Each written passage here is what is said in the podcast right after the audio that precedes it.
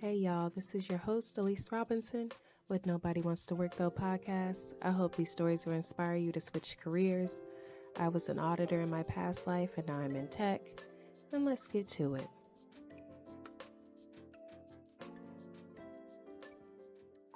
We are Switch into Tech, tech resources to accelerate your career in information technology. Monthly classes on tech topics. We offer free or discounted exam vouchers, scholarships, free Udemy courses, free events, free boot camps, and more. You can find us at www.switchintotech.org. Record on this Hey y'all, this is Elise Robinson with Nobody Wants to Work Though podcast. And today I have Shara. Uh, she is a social worker and she does, she has this fascinating business on the side, which that's how I found her on LinkedIn. So go ahead and introduce yourself. Hi, everybody. My name is Shara Ruffin. I am a licensed clinical social worker by training, um, former psychotherapist, uh, been in the field of social work for over 20 years. Um, thank God I don't look like what I've been through. But uh, nonetheless, I am in a business for myself now. Um, I've been in business for about two years and had a lot of success with it, which we're probably going to go into. So I am thankful to be here. Thank you for inviting me, Elise. All right. Yeah, I I didn't want to peg your age, but I was like, she been there doing that 20 years. That's crazy. Um, fun question. What did you want to be when you, you know, were a little child? uh, I wanted to be at first the next Mariah Carey because I thought I could sing. Um, I but after that I wanted to be an astronaut. After that I wanted to be a lawyer, and then I turned to social work. so there you go. Gotcha. Um, uh, most people have said vet, so that's a new one. Um, can you sing? I can. Yeah, oh, okay. um, let's see, where did your career begin? What got you into social work? Um, I would say it had to be maybe my sophomore year of college, where originally um, I went from criminal justice to uh, psychology, and I'm in my uh, advisor at the time was like, you got to see inside, you know, intro to psych. I think you should think about social work if you want to go into private practice. And really, what I didn't tell him was that I was distracted by a boy in my class, and I was like, I was not paying attention to nothing. But, but nonetheless, it was actually a good precursor because psychology is more science based. And I was like, I'm not in it. I just don't want it. So I was like, I like talk therapy. So he told me about social work, and the first thing that came to mind was, don't they take away people kids? And that's that's the stigma with social work. So um, when I got it, switched my major, I never looked back. Um, I love the field. It's so transfer, it's versatile in terms of what you can do with um, your bachelor's degree, what you can do with your master's, and if you get licensed, um, which is a must nowadays. Uh, it's it's a very versatile uh, field beyond child welfare. So um, I, I've loved it. I've had many different roles uh, psychotherapist, medical case manager, uh, working for a nonprofit, working for a for profit psych hospital. Um, it's been mostly in mental health direct practice work. So that's where my passion, uh, my first passion lies. And it eventually morphed. Um, I knew I always wanted to do therapy. Um, growing up in a family where mental health, especially in the Black community, is not talked about often stigmatized. I grew up with that. So I always had an underlying passion for wanting to understand people's behaviors, why they do what they do, but also um, wanting to understand myself, um, which social work gave me a, a very heavy groundwork in uh, being able to understand myself better. Gotcha. Um, what was the catalyst that made you go into your business, your entrepreneur endeavors? Yeah, so that is the big question that people ask me, especially on LinkedIn. Um, so I have generalized anxiety disorder, ADHD. I talk about that a lot. Uh, when I started out on LinkedIn in 2018, I was a um, burnt out social worker, and I was mostly talking about the military. I'm a former military spouse. Um, I also grew up in the military. My father was in the Navy. Um, and we have a long history of uh, military in our family. And I start sharing stories about the military and the stigma and how misunderstood that community is. Um, talking about it from a standpoint of being a therapist, but also being a military spouse, being a military child. Um, I started sharing stories there. Now, back then with LinkedIn, um, telling stories, using articles was the thing. Not as much anymore. Newsletters are right now, but um, back then I started sharing stories about myself. I started being more personal when people on LinkedIn were really doing that. And it, it blew up. It's actually one of the first stories I ever wrote. And I started sharing more stories and trying to um, just break the stigma of a therapist and having all the answers, which I didn't. A lot of mental health professionals go into it because they know what it is to have emotional pain, or they may be still working through that. Um, sometimes in unethical ways through their clients, which is not supposed to happen, but um, that's why people come into the field a lot of times because of their own uh, personal experiences around mental health. So I started talking about that more and it gained traction.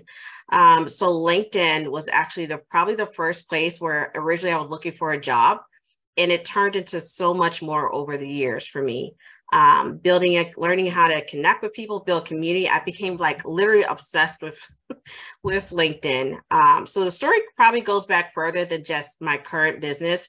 But if I could fast forward from 2018 to the last two years when I started my business, it's called Journey to Licensure, which helps social workers from a holistic perspective work on getting their license. Why? Because that was my difficulty. So on LinkedIn, I want to say back in 2019, I started sharing my journey that um, I needed to get my clinical license. Now, for social workers, it takes two years. It took me literally 10 years postgraduate Howard University to get that license. Why? Because I had life happen to me. Um, so 2010, graduated from Howard. And then I ended up getting my first level license. I failed it the first time at three points took it again two years past it and then i just went into the field of working um, shortly after i became pregnant with my first child um, my daughter asia she passed away um, i gave birth as a um, had her uh, seven months in old. the guy i was dating at the time which became my future husband um, he was really struggling because when i was pregnant with her he was overseas and during his 23 year uh, career in the army he had never been in an area that was war torn he was in kabul afghanistan when i was pregnant with her. And when i told him that i lost her he was just devastated. We both were. And it was one of those things where i really struggled with depression. The best way i did that was just um, it was unhealthy at the time, but I just fueled it into my career. I just became hunkered down and wanting to uh, focus on building it. Um, life happened again. I when my ex husband came back from Afghanistan, I became pregnant with my son. Um, Jaden was born with an abnormality where at six months he had to have a very serious kidney surgery. Uh, that if he didn't have it, he might have died. He's now almost nine now in June he has a clean bill of health, but back then it was pretty rough. Um, having him and then going through a divorce. Um, my ex-husband had a baby during marriage, which I found out about later. And after that, it was like a it's like a blur now looking back. My son would constantly get sick. I worked two to three hours away from my home, catching a bus, a train, walking an hour and a half, rain, sleet, snow um, to make sure that I could provide for him because my mm-hmm. ex husband wasn't doing that. Um, so working as a therapist until five o'clock in the afternoon, and then taking care of a sick, medically compromised child, sometimes ending up in the hospital with him um, overnight and still having to go to work the next morning, sometimes barely if I sleep, sleep. I did that for five, six years on top of trying to um, work and provide for him. I went through postpartum depression um, almost giving up for adoption because of my depression, um, trying to figure out, well, how am I going to piece my life back together? Um, so it was a whirlwind ride, and I shared a lot of that on LinkedIn. Um, and then I took my first clinical exam after taking 10 years to qualify, um, and I failed it miserably by two points. I was devastated. Why? Because it took me so many years to get my hours so many years of pouring into my work to get to that point. Um, it it was one of those things where looking back now, I can smile and laugh because back then it, I was just that depressed about it. In our field, we need that license in order to go to private practice. We need it for career mobility and marketability. Um, we needed to be able to practice in our field and also to have opportunities open for us. So, especially for, uh, for Black clinicians, there's not a lot of us. And it's because the clinical license, um, the license exams are pretty hard. And there's a actual, um, our board came out with a recent report saying that the people that don't pass the exams are people that are Black, um, people that are older test takers, or people that have don't have English as their first language right? Those are usually marginalized communities of people that usually need help. They need social work services. If we don't pass those exams, we can't reach those people. So when I share that story of when I failed, I took it again eight months later and passed it. When I shared a snippet of this decade long story of what it took for me to pass the exam, it literally blew up to like maybe I think it was like 150k in comments because I shared with people the journey of how many things happened to me along that could have deterred me.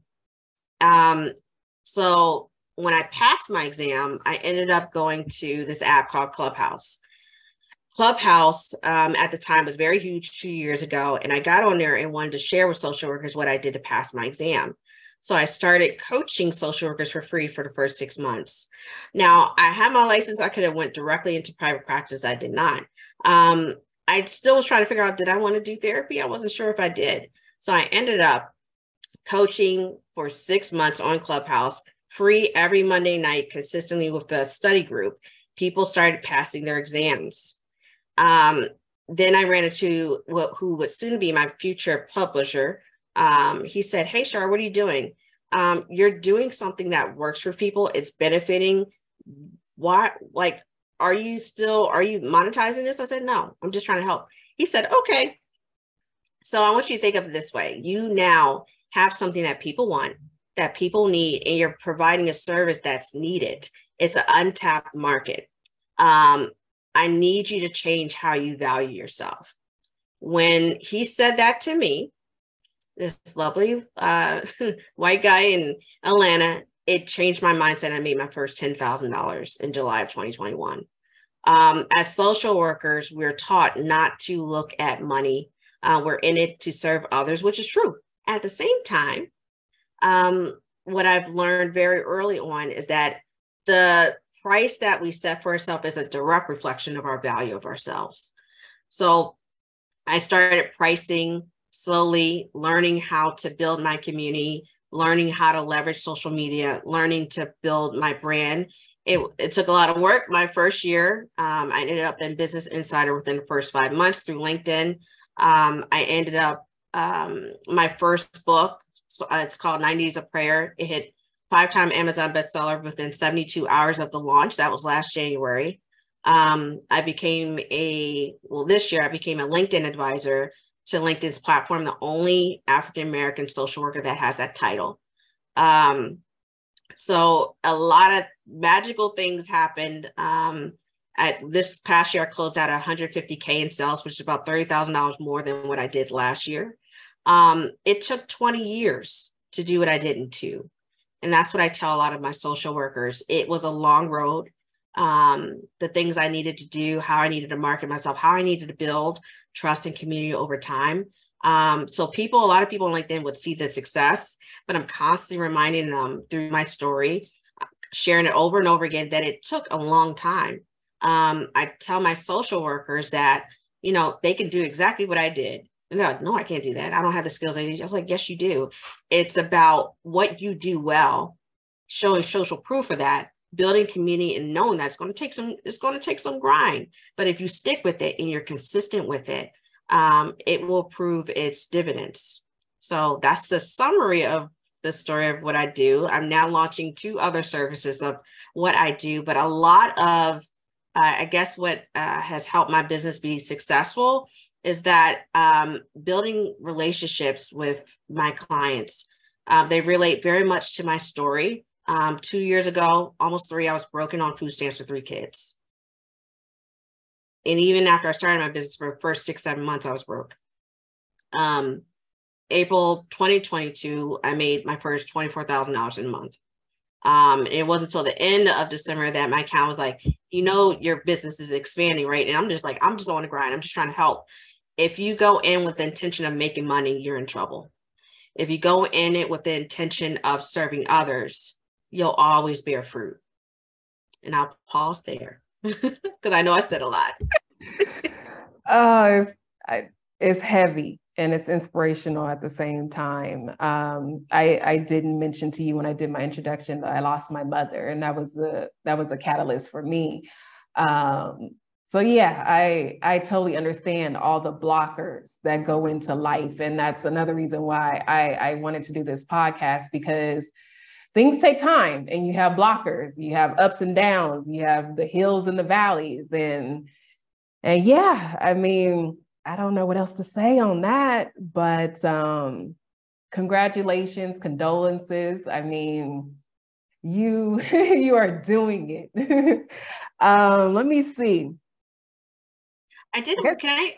Uh-huh. I did have to mention to you um, when you talked about blockers and you talked about the death of your mother last February, February seventeenth. Um, it'll be a year next month my 18 year old brother was killed six blocks away from where I live. And um, he's, I'm the oldest of five, now four. Um, when I look at the year that I had last year in terms of the success of my business, I would trade it all just to see him again. Um, when I was in the throes of working, um, he had got gunned down. And so when I'm thinking about the barriers of what I've been able to do in the in the year, still, still the grind of, you know, going um, and trying to implement resilience within the framework of also making sure that I take the time out to remember why I'm doing it in the first place. I wanted to uh, share that with you because when you said grind, I instantly thought of my brother Samir. Definitely, definitely. I, I I told you in my introduction that I moved to uh, another country, Mexico, and my mother had never left the country. She always wanted to travel and do these things. So, you know, I I, I do it partially for her and partially because I enjoy it. But um, yeah, I mean, it it changes you, hopefully for the good. But I mean that it it just changes you forever. Mm-hmm. And. Uh, what did you have support when you wanted to pivot and do these things um, what did your babies say and you know your friends your family you know do they consider you to be crazy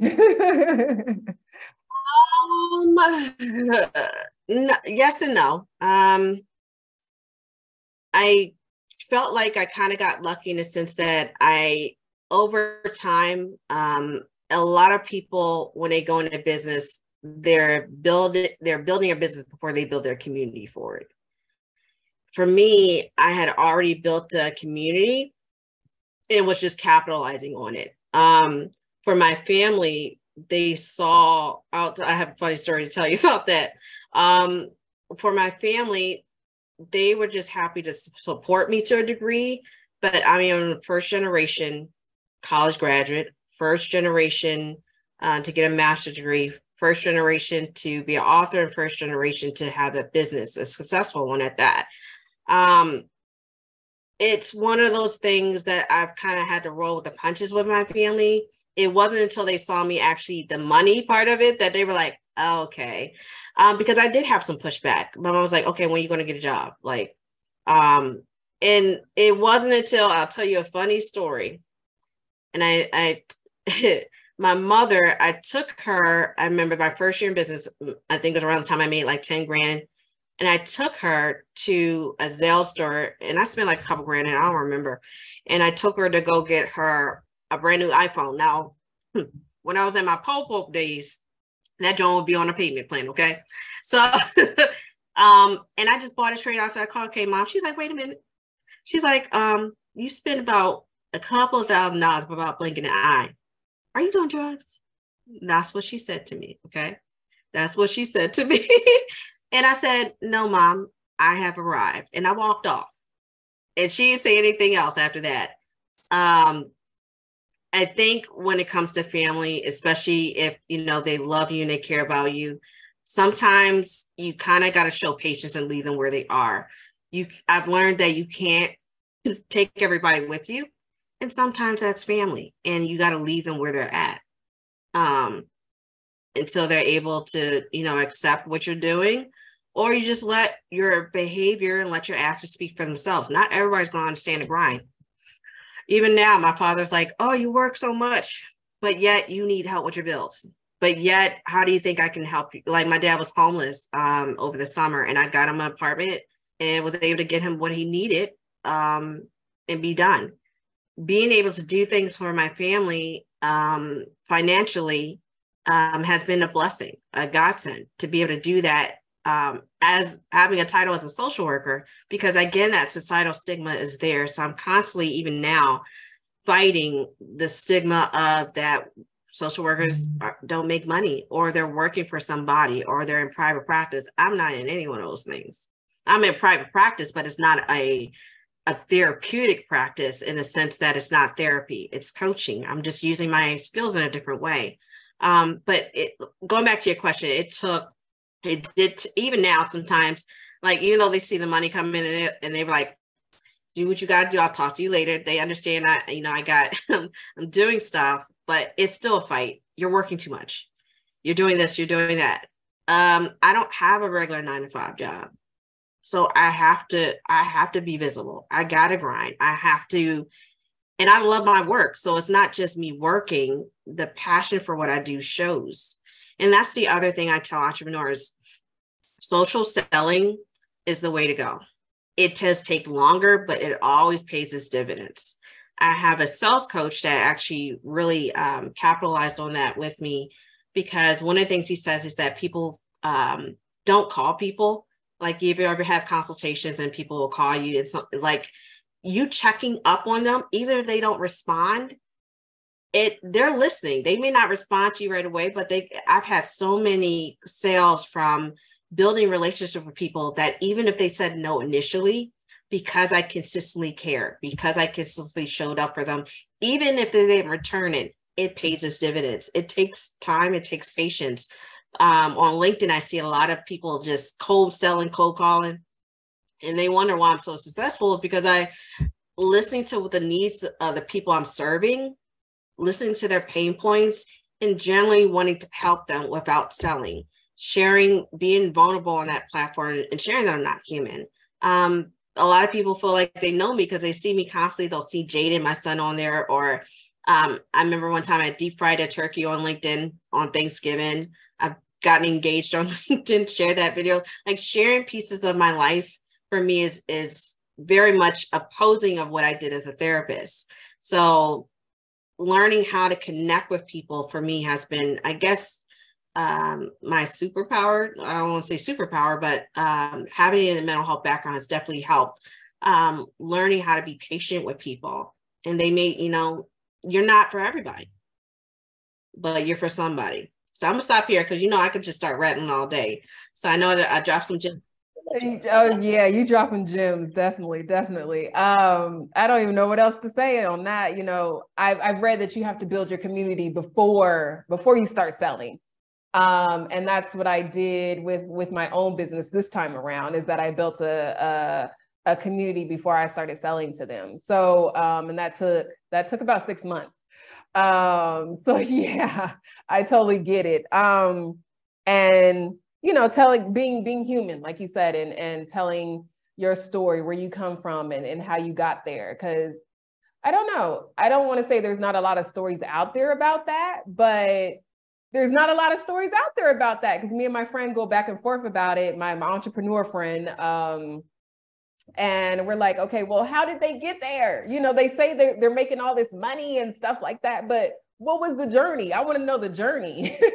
you know, I, I don't want to you know details on, oh, well, you checked this box and did this and talked to this person, but I mean, what what you know, how did you get there? You know, no one just started off, hey, I made, you know, $200,000 this year. Like, how did you get there? So um, I can appreciate you, you know, giving the background and the story and, you know, what you do to get there and, you know, generalizing it to a de- to a certain detail. But um, but yeah, um, let me see what else we got. Um, what are some of the positives and negatives of being, you know, in this in this coaching business? Ooh, where do I start? Okay. So um positives, I'll start there. Um, being able to control my schedule, um, being able to have freedom, being able to set my own boundary um, and reinforce them as needed, uh, but also growing in confidence. I did not start out as conf- confident as I did now. I had to kind of grow into that, growing into uh, pricing, um, asking, right? Um, not assuming that people are going to know my value, but showing them um, and being able to ask for what it is that uh, is of value to them and seeing how I can work with them, learning how to be flexible. Now, price ranges, you know, um, being able to gauge pricing, learning how to sell, you know, uh, learning how to close a deal, um, and also allowing patience with people. Um, when they come to you, it may just be at first just for advice. They it may have been something they saw in a post um, but there's a reason why they came to you. Foster that relationship, even if it doesn't end in a sale right away. Stay connected to them um, because calls go a long way than just email. I've called, I text, I check in with people, even if they don't ask for my services right away. Because if they call me, I let them know you're stuck with me. So I'm gonna check in on you, even if you're not like needing help with your licensing right now. You call me for a reason. So if I can be a support to you, I'm going to try my best to do that. Um, so learning how to sell, how to be a businesswoman, it, it that's like the grind, the negative, that's the self-sabotaging part, um, imposter syndrome, learning that I am of value. That's something I've had to fight with with myself. So, um, and sharing that vulnerably on LinkedIn, like, yeah, I made all this money, but I still have thoughts that I'm not good enough. I still have thoughts that um, this could be better. Like I'm always trying to figure out how I can serve my community better. Um, the pitfalls of sometimes I'm on a grind and I'm missing things with my family. So making sure that I'm spending time with my fiance, spending time with my kids, spending time with my family.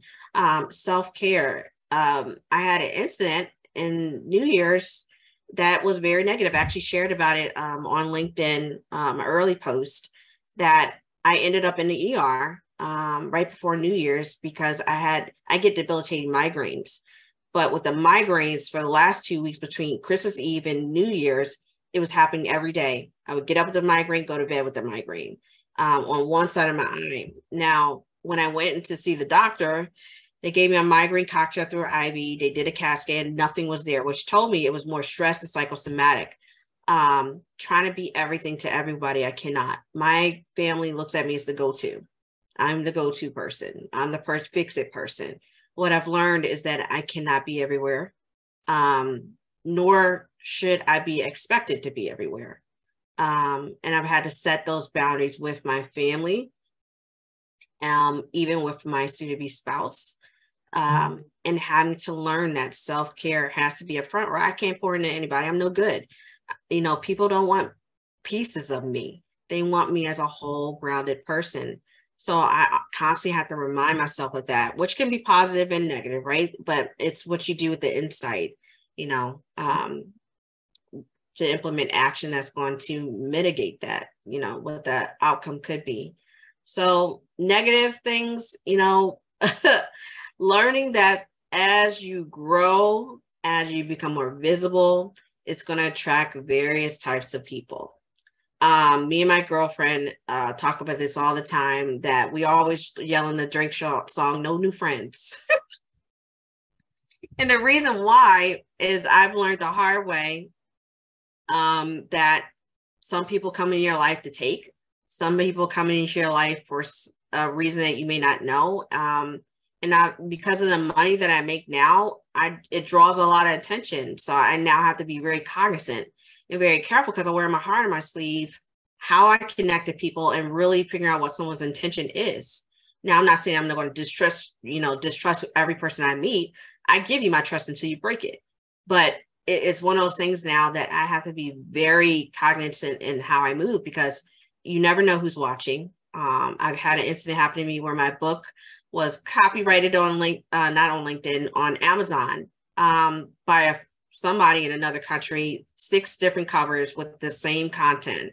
And it was hell and high water for me to get it off. Um, another incident where my Facebook account was hacked and my Instagram account was hacked and it I lost like half of my community. But the good thing was I was on a variety of platforms and had an email list. So I I still made out fine. So learning that in there's negative and positive. There's tons of things I could probably could say, but the one thing that probably sticks out the most is making sure that I'm okay. Like everyone wants a piece, not everybody should have a piece, and that time is the most precious thing you have.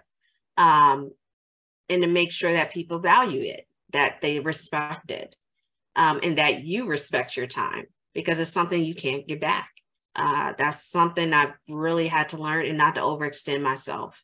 Because, um, you know, at one point, the people pleasing girl comes out and I got to check her. Like, no, um, you're supposed to meet with them for an hour, set that boundary there. Um, they didn't do the, what they were supposed to do, not your problem. You told them what to do. Like, just making sure that those boundaries are set and I'm constantly adjusting them as I go, but also um, checking in with myself to make sure I uphold them because that people pleasing, wear my heart on my sleeve, it doesn't go very well in business. And people, when they realize, you know, that they will take advantage of it.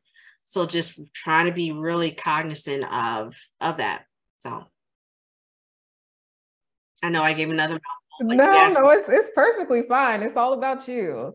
Um, yeah, three things. Um, I used to have terrible migraines too, and I got a daith piercing.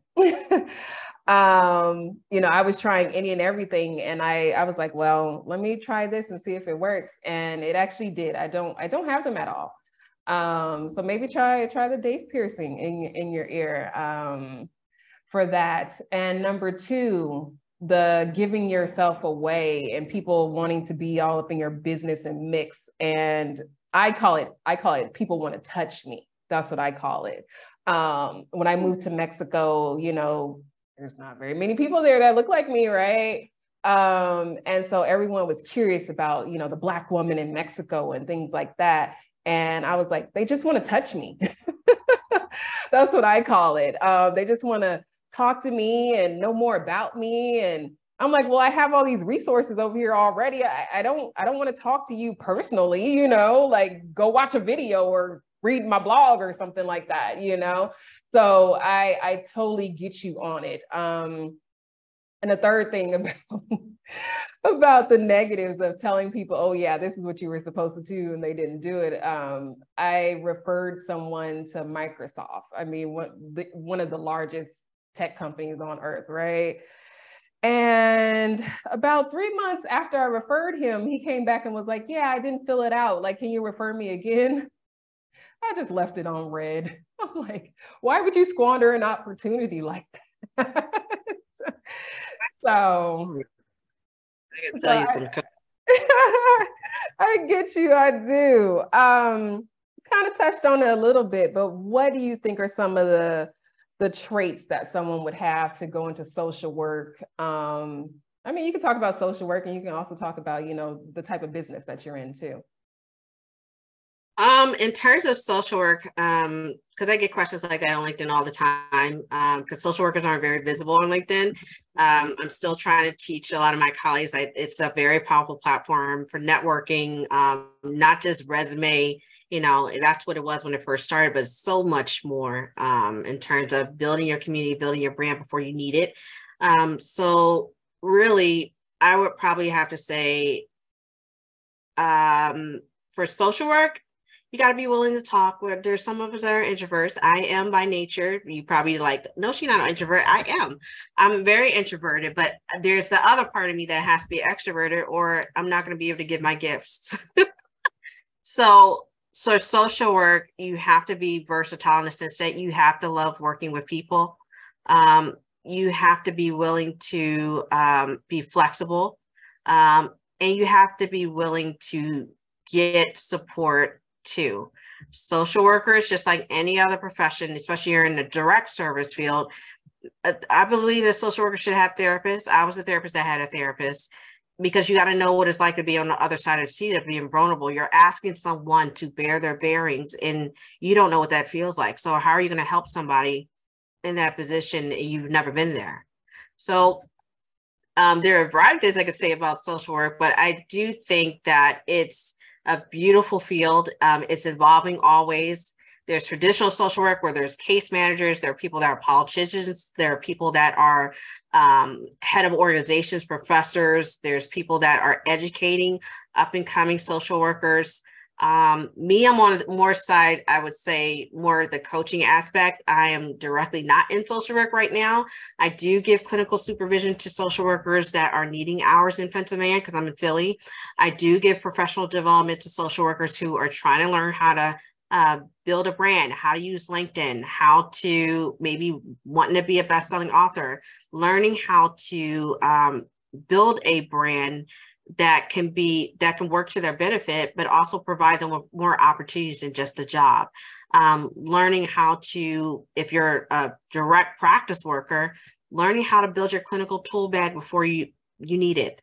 Um, that's something i teach a lot of my supervisees is when you're first starting out in the field it is low pay. I mean that's with anything right? Unless you're like in tech or something.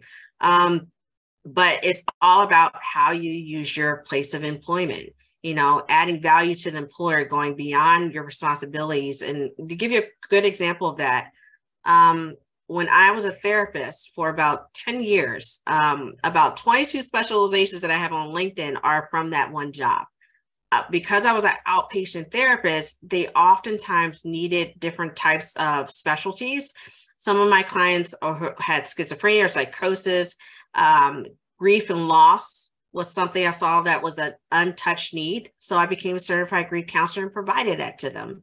Um, they needed play, stand, trade, play therapy. I became certified in that, bought my own supplies, provided that to them. What it did was it also trained social workers that were new. As I became a sen- seniority in my position, I trained other social workers. So I taught, I'm teaching other social workers how to take the positions that they're in and um, gain their value through experience, but also investing in themselves is something that we're not taught to do. So, um, and when I mean by investing, licensing, certifications, um, experience, mentorship. Um, I tell a lot of my colleagues that what took me 20 years to do, guess what? You can learn from me faster and get there faster than I did than 20 years. Skip my mistakes you know align yourself with people that you know wherever it is that you want to go that you you know you're around them you are what a certain percentage of the people that you hang around so just really trying to um, be versatile um, in social work but teach people that just you know being a case manager or a therapist nothing wrong with those positions because i've done them but know that that there's more of the social work than just traditional child welfare or uh, working in social services, um, that you can really build your career in a way that can be beneficial. Um, a lot of my colleagues, like, I just, they see the money, but they don't always see what it took for me to get there. So that's why I do a lot of sharing on LinkedIn um, about how I started out. It was, you know, if I had to go back 10 years, I would never have thought I would have got to where I'm now um, without being in private practice um, working from anywhere, being able to go to Disney World with my kids. In a couple days, I'm I'm spending on the computer, but yet the bills are getting paid. Um, things are looking good for me now, but it wasn't always that. Um, so again, I know that was probably a really mouthful, but um, in social work, we're told that we're the backbone of society, and we are. Oftentimes, society looks at us and we're not valued as much hence the low pay. Um, hence the licensing discrepancies that are there, especially when it comes to marginalized communities that need social workers the most. Um, it's a struggle right now. They're actually revamping the licensing exams because of those discrepancies, but it's not happening soon enough, um, which is where I come in to try to support as many uh, social workers, no matter what they look like or where they're from. Um, I've had many success stories um, that simply come from people that were like me, struggled with neurological disorders or um, were busy parents, demanding jobs, anxiety, depression, or really just had life happen to them. Because they can relate to the story that I tell, um, they end up coming to me and I'm more relatable than a self-care, like a self-study program that they go to or mm-hmm. um, a program like that. Sorry, that was my mama. I thought I turned my phone on vibrate.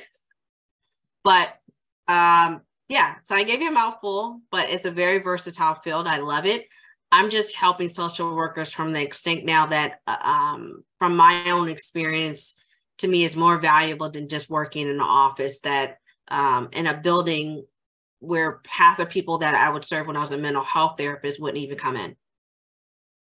Definitely. Um, you touched on so much. I'm introvert too when people are shocked. And I said I I become extroverted when I want to get my money. yes, yes, yes, right? Like I, am gonna get my money for the day. So uh, I, I, step out of myself and like uh, I guess like Beyonce becomes I forget uh, Beyonce or something like that. Like I, I become a totally different person. So so yeah, I get you on that. Outside of that, are there other like services that are doing what you're doing? Because I I find that at least in tech, there's all these boot camps and schools and things like that. But like you're saying you know, it's not something where you're literally being handheld, you know, a lot of times in order to pass these exams and, you know, the experience portion and things like that. So um, I want to say what differentiates you from from something else, but I'm curious to know because I'm, I'm not familiar with uh, social work outside of the you have to get 2000 hours i think it is and a master's degree like you know what type of coaching and, and services do they have? Like like i guess more so like the the bar exam for lawyers and stuff like that because they have a whole bunch of stuff for that too.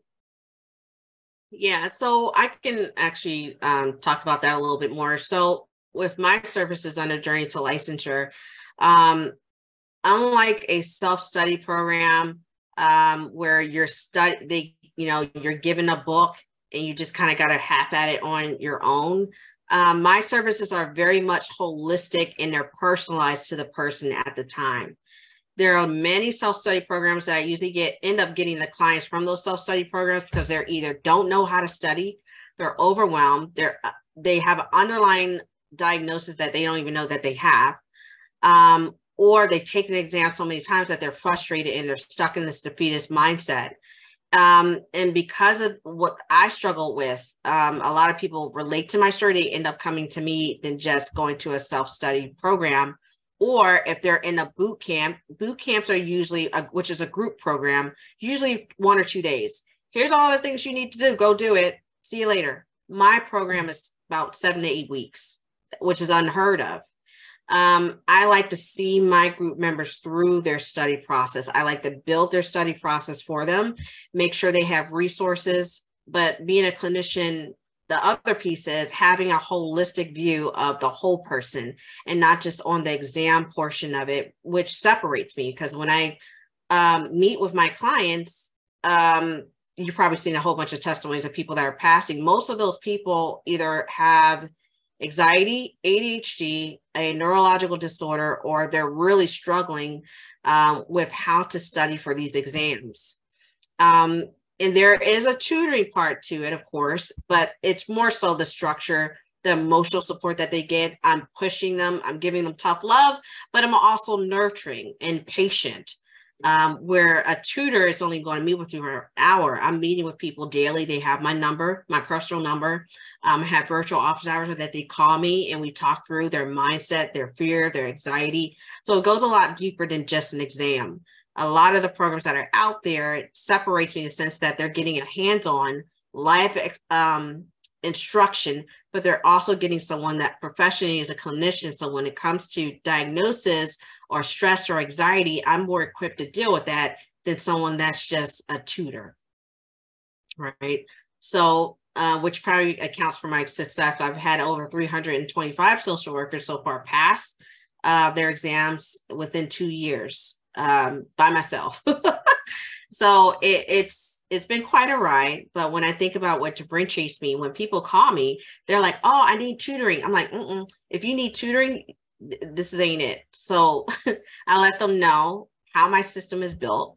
Um, I either work with people in 12 weeks or 16 weeks, and then I'm gonna kind of be their motivational on-call coach partner um, throughout their entire process yes, they'll get the tutoring part, the structure, the tools needed, but they're also going to get the support because a lot of times, especially when people fail, they're fighting themselves. I've done that. So I can recognize it and hold the space in a different way than somebody that's just, you know, going to tune them on practice questions. Um, so hopefully it kind of gives you a better understanding. Um, to give you an example of the type of people I've worked with, I had one lady who was deaf uh, I didn't know she was deaf. Her name, I didn't know she was deaf at all. Her name was Shannon Shriver. Um, she's actually on uh, Instagram. And Shannon Shriver contacted me through Facebook. Now, I'm thinking this lady, I'll never forget, it was like May of last year. She was just like, Hey, I need some help on how you pass people. I was like, Cool, cool, cool. Let's hop on a phone call. I was very confused when I found out it was a man that was on I was on the phone with because I was like, um, excuse me, this is not Shannon. He's like, oh, this is her interpreter. I was like, oh, and in my mind, I was like, oh Lord, I'm not gonna be able to help her. I, I don't do the American Sign Language. This is just, and I just start putting myself in a box. And she says, No, I think you can help me. Let's work together. Um, I passed my practice exam. I'm I just I'm really nervous. It's my first time taking a test. We worked together for six weeks through interpreter. Um, I'm nervous. I was like, I don't know if I'm, I'm going to be able to help her. I do it anyway. She texts me at 10 o'clock at night, says she passed her clinical exam, which is the highest license you can have. She was in Boston, Massachusetts. What I didn't know about this lady, and I didn't find out until later, uh, looking at her Instagram, her husband died during the pandemic um, from cancer. She had two small boys she was caring for. So she was a recent widow. On top of the fact that her job was pressuring her that if she didn't pass, she probably lost her job. I had no idea until I looked because I didn't know her story. But when you talk about impact, um, those are the people that I think of and another guy, his name was Jermaine Ruffin. We're not related. Six kids, um, black male social work, which is rare, right? Because social work is predominantly uh, predominantly women. Um, even rarer for black clinicians, uh, especially males. There's not a lot of them. And I remember he came and said, I need some help. I need somebody that's going to be on me. He's a busy parent, six kids, has a heavy job. And we worked together for about 12 weeks, twice a week um, along with building him a structure for being a busy parent. Some people need more prioritizing. Um, some people need more support, emotional support. He passed his exam with flying colors, but he said it was because he had somebody that um, he knew he had to check in with every week. And I was on him like white on rice. Sometimes people need that push, but they also need to feel supported to know that um, someone else has been there before and that they're not alone. So when I think about what differentiates me, I would probably start to say more so looking at the person for what they need and trying to do my best to hold the space for them. If they cannot see themselves passing, to hold that vision for them until they can hold the vision for themselves.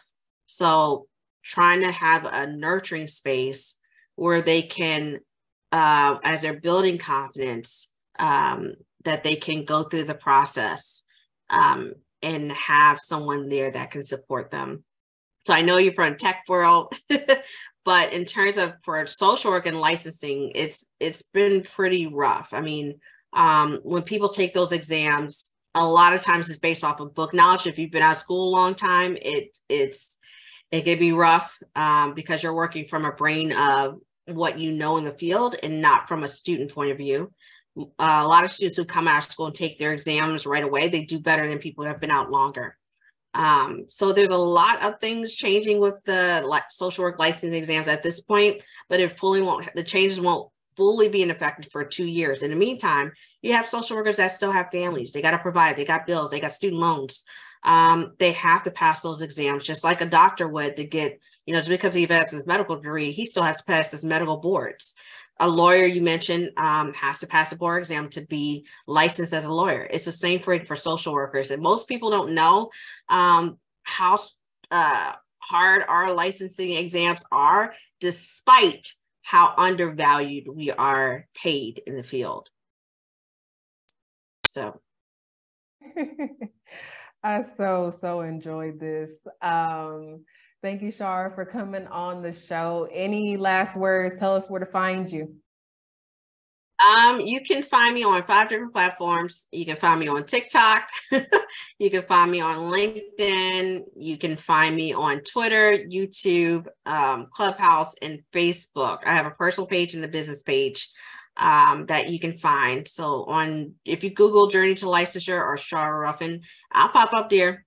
All my stuff is public, so I'm pretty visible. All right, y'all. Uh, thank you for listening and or watching. Uh, Nobody wants to work though. My name is Elyse Robinson, and please subscribe, and I'll see y'all next time.